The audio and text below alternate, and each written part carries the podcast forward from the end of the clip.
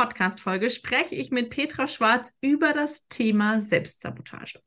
Petra, das Thema ist, glaube ich, für uns alle, die sich irgendwie mit dem Thema ja, Businessaufbau oder möchte ich mich selbstständig machen, möchte ich es nicht. Äh, das ist so ein ganz präsentes Thema, auch dauerhaft in, über die Jahre hinweg im Business. Und vielleicht fangen wir mal damit an, wie es überhaupt zu so, ich sag mal, selbstsabotierenden Verhaltensweisen kommt. Ja, ähm, gerne. Also erstmal vielen Dank, Lisa, dass ich mit dir über dieses Thema, was mich ja dann doch auch ähm, umtreibt, mal mhm. sprechen darf, weil äh, ich kenne es natürlich tatsächlich von mir selber auch und ich erlebe es in meinen Coachings immer mhm. wieder, dass das so diese Selbstsabotage, dieses immer wieder Verschieben, dass das einfach ein ganz fetter Stolperstein ist mhm. auf dem Weg, unser Ziel zu erreichen, ähm, Wünsche zu erfüllen, den Träumen näher zu kommen, die wir so haben. Und ähm, ja, und dann habe ich versucht, ihm auf die Spur zu kommen. Und ähm, konnte natürlich an der Stelle gut bei mir selber gucken, aber auch natürlich bei meinen Coaches.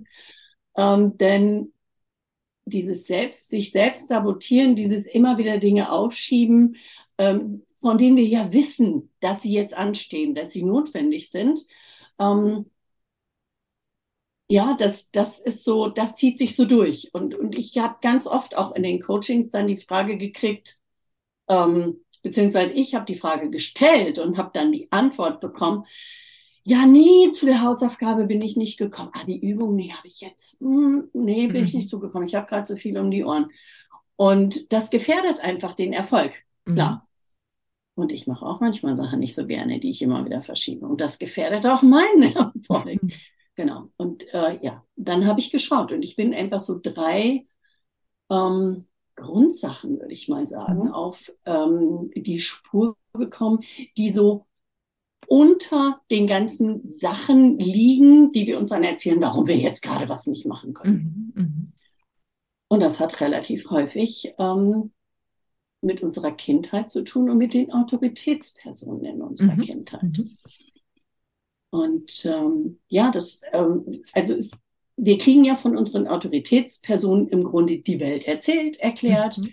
Ähm, wir kriegen auch beigebracht, ähm, was gut ist, was mhm. nicht gut ist, was mhm. funktioniert, was nicht gut funktioniert. Und ähm, wir kriegen ganz oft zu hören, das darfst du nicht. Wir kriegen ganz oft zu hören als Kind, weil wir noch so viel lernen müssen, du musst erst noch. Mhm. Und das hat dann so zur Folge, dass wir uns nicht gesehen, nicht unterstützt fühlen, manchmal auch ausgeschlossen, ja, wenn man dann so, nee, du gehst jetzt mal in dein Zimmer und du machst erstmal, ne? Und, und irgendwo anders findet was anderes Spannendes statt, wo man gerne dabei sein möchte. Und dieses Kind was das erfahren hat und was dann auch dagegen rebelliert, weil es es ja blöd findet. Mhm. Das existiert in den meisten von uns noch. Und das ist so, was ich bei mir selber auch gemerkt habe, das ist schon eine witzige Erkenntnis, wenn man da sitzt und sagt so, boah, ne, eigentlich bin ich schon über 50, aber am Tisch sitzt gerade eine Dreijährige, die sagt, ich kann Bock drauf, das will ich nicht. Und ähm, ja, und das habe ich dann ähm, versucht, mit den Mitteln, die ich ja sonst auch in meinen Coachings anwende, anzugehen. Und es funktioniert tatsächlich super. Mhm. Also ist da quasi, ich sag mal, wie so ein, ja, ein innerer Widerstand, also dieses innere Kind, was so voll in den Widerstand geht und sagt, nö, habe ich keinen Bock drauf. Ähm, und das taucht an ganz vielen Verstellen wäre wahrscheinlich auf. Also es ist dann äh, so, dass wir alles, was wir erlebt haben, ja irgendwie so, ich sag mal, dieses Schema für uns erarbeitet haben und dieses Schema versuchen jetzt auf andere Situationen irgendwie zu pressen. Ähm, gibt es da Möglichkeiten, ich sag mal, das Ganze aufzulösen oder anzugehen an der einen oder anderen Stelle? Also ich gehe das in der Regel so an, dass wir erstmal wirklich gucken, was ist es denn so? Was mhm. sind die Sätze, ähm, die man so im Ohr hat? Und das Lustige ist, dass man die manchmal auch genau in der Stimme hört von der Autoritätsperson. Mhm. Das sind aber nicht immer unbedingt Eltern, möchte ich an der Stelle auch mal, ne? So, äh, dass man dann nicht so brechen. kommt. ja, genau. Ähm, sondern es sind auch Lehrer, es sind mhm. Trainer aus dem Sportverein. Das kann die Babysitterin sein, ja, das kann die Oma sein oder eine Tante, die dann ähm, oder ein Onkel, die dann einfach sehr, mhm. sehr eindrückliche mhm. ähm, Sätze dann auch von sich geben. Äh, die schauen wir dann zuerst mal an und dann ähm, weil wir einfach in der Regel emotionsgesteuert sind. Schauen mhm. wir, welche Emotionen löst das aus. Manchmal ist es auch eine Angst vor diesem Ausgeschlossensein. Ja? Ähm, es ist eine Angst, negativ äh, bewertet zu werden, mhm. Kritik zu kriegen, eine Strafe zu kriegen. Und ähm, dieses innere Kind ähm, dem einen oder anderen ist ja eine innere Kindarbeit auch schon über den Weg gelaufen. Aber mhm. so dieses, diese, ähm, ja, dieses innere Kind lebt einfach noch ein Stück in uns. Und diesem inneren Kind im Grunde zu erklären, dass man eigentlich jetzt erwachsen ist und mhm. selber praktisch die Bestimmungsgewalt in seinem Leben ja erlangt hat. Und äh, dass es nicht mehr notwendig ist, von dem inneren Kind zu rebellieren. Ähm, aber dass man auch diese Rebellionsgefühle einfach mal bewusst wahrnimmt und rauslässt, ist auch so ein Stück vom Prozess. Ähm, und das Lustige ist es, wenn das innere Kind sich gesehen und angenommen fühlt und weiß, so, die kümmert sich um mich. Mhm. Und da passiert das jetzt nicht mehr, dass ich ausgeschlossen werde, dass ich ähm, nicht gemocht werde, weil ich was falsch gemacht habe, dass ich bestraft werde. Dann legt sich dieses Rebellieren und das gibt einfach, das macht so die Tür wieder auf für eine ganz andere Freiheit in seinen mhm. Entscheidungen, auch Dinge zu machen, auf die man keinen Bock hat und auf die man in der Regel immer noch keinen Bock hat. Weil, ich sag mal, eine Steuererklärung wird außer für Steuerberater, wird einfach nicht schöner. Auch mhm. wenn das innere Kind nicht mehr rebelliert, aber man kann es einfach mit einer anderen Freiheit, mit einer anderen Entschlossenheit tun und dann so diesen, diesen Aufgabenpunkt erledigen, damit man einfach so sein Ziel, was auch immer das im Einzelnen ist, ein Stück näher kommt. Mhm. Also ich, ich hatte jetzt gerade, das wäre so meine Frage gewesen, nämlich zu sagen, okay, gut, wird dann da jetzt alles irgendwie rosa-rot mit ähm, Einhornpups draus? Wahrscheinlich nicht.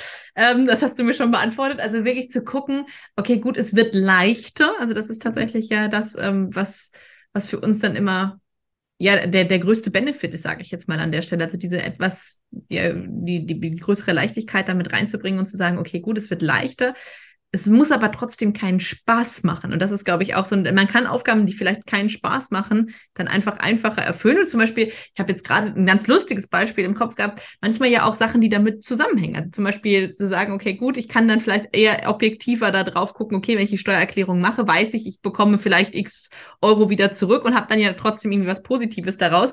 Ähm, haben wir, hat man zum Beispiel, ich bin ja Reiterin, und dann haben wir das immer aus diesem Bereich, okay, ja gut, ich muss die Box jetzt halt ausmisten, damit sich das Pferd wohlfühlt. Ich habe aber jetzt, also ist jetzt nicht das Schönste, was ich mir vorstellen kann, die Box irgendwie jetzt zu misten und da irgendwie drei Schubkarren rauszuholen und neu einzustreuen.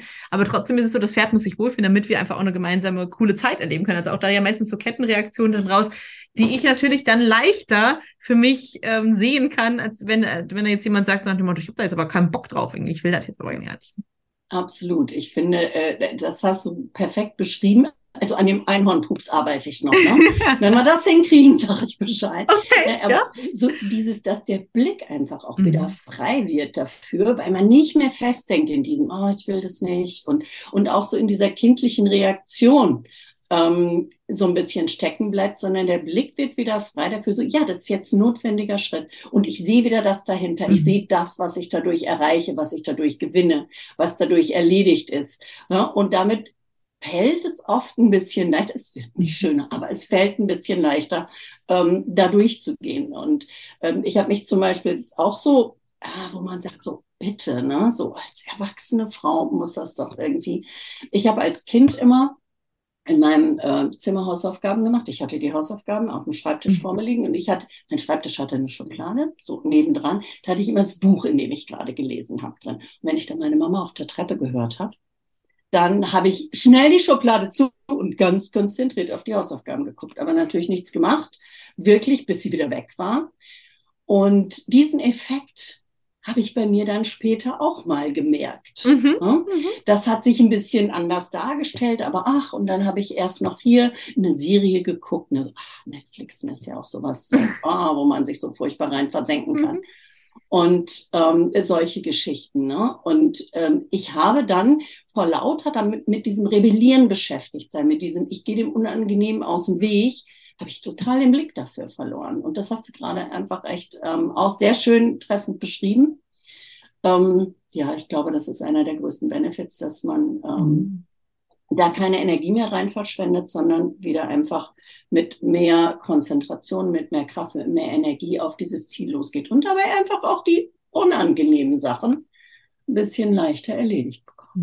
Da hast du gerade noch mal ein schönes Stichwort äh, gesagt, so das mit dem Energieverteilen. Auch das ist ja etwas, wir geben ja quasi eigentlich Energie raus die wir eigentlich gar nicht rausgeben müssten an der Stelle. Ne? Weil das Rebellieren oder auch diese, ich sag mal, die selbstsabotierenden Verhaltensweisen sind ja schon so, dass sie auch Energie kosten. Sie kosten Zeit und sie kosten Energie an der Stelle. Und das ist ja schon etwas, wo ähm, wir, sagen wir es jetzt mal so, also gerade wenn wir im, äh, als, als Frauen im Business unterwegs sind, vielleicht noch als Mütter, ähm, haben wir davon ja eh jetzt nichts zu verschenken, sage ich jetzt mal, sondern dann ist das ja wirklich so, dass wir uns das schon genug, äh, ja, also ne, wirklich einteilen müssen und da einfach auch vielleicht an der Stelle ein bisschen schauen müssen, okay, wie wir das Ganze vergeben. Ich weiß nicht, kennst du diese Löffeltechnik ähm, mit, dem, mit der Energie? Also das, das normale, ähm, Neurodi äh, neurotypische äh, Menschen irgendwie 20 Löffel am Tag ähm, Energie haben und die halt überall verteilen und zum Beispiel aber dann auch nochmal, wenn wir jetzt mal den Fokus auf neurodivergente Menschen, die halt gegebenenfalls nur vier oder fünf Löffel am Tag haben und für die das dann echter Genickbruch sein kann für das für den Businessaufbau, für für äh, ich sag mal Sachen hinzubekommen, wo sie eigentlich Bock drauf hätten, aber sich dann halt wirklich selbst sabotieren und die Energie an der falschen Stelle rausgeben können. Vielleicht magst du da noch mal irgendwie was ähm, zu sagen, also zum zum Thema Energiehaushalt oder wie ich damit am besten umgehen kann.